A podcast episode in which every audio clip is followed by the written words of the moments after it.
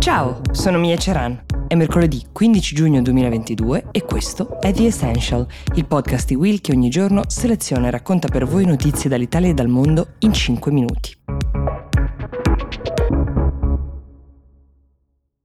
A largo della costa del Mar Rosso, nella zona di fronte allo Yemen, c'è una petroliera. A bordo di questa petroliera ci sono un milione di barili di petrolio e la petroliera in sé, alla quale non è stata fatta alcuna manutenzione da quando in Yemen è scoppiata la guerra civile, sono quindi sette anni oramai, è come una bomba a orologeria che potrebbe esplodere da un momento all'altro, causando un danno ambientale enorme. Le Nazioni Unite hanno fatto sapere che il momento in cui la petroliera potrebbe esplodere o spezzarsi non è lontano. Innanzitutto è certo, non è una questione di se, è una questione di quando. E sempre le Nazioni Unite hanno fatto una colletta tra gli Stati membri per mettere in piedi un'operazione con la quale trasferire i barili su un'altra nave.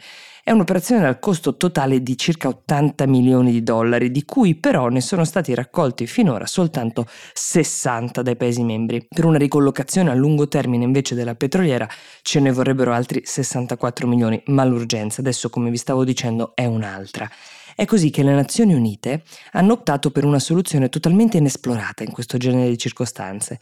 Hanno fatto partire un crowdfunding con l'obiettivo di raggiungere gli 80 milioni di dollari entro la fine del mese. È fattibile, sostiene David Grassley, che è il coordinatore umanitario per lo Yemen per le Nazioni Unite, ma ci vorrà una spinta importante, spiega, sia dai media che devono raccontare questa operazione, eh, che da parte del pubblico che deve agire. In fondo 20 milioni non sono tantissimi in proporzione al costo totale di questa operazione, ma soprattutto del costo ambientale del danno che potrebbe crearsi. Si parla di 20 milioni di dollari solo per pulire, ma sappiamo bene che il grosso dei danni di questo genere non rientrano con una pulizia.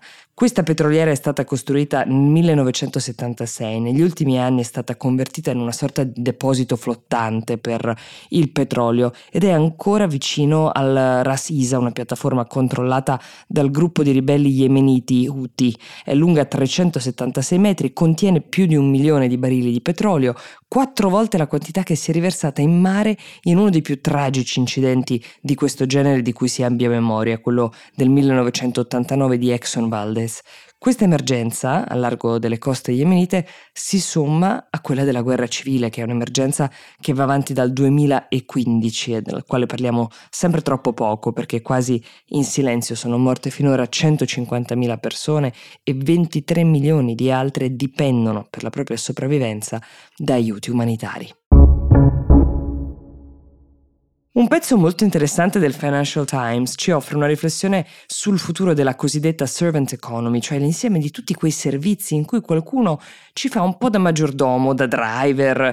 Parliamo di Uber, parliamo di Getir, di tutte le app con cui possiamo ordinare un pacco di biscotti o il moment, se ce lo siamo dimenticati, e in 10 minuti qualcuno busserà alla nostra porta con questo prodotto.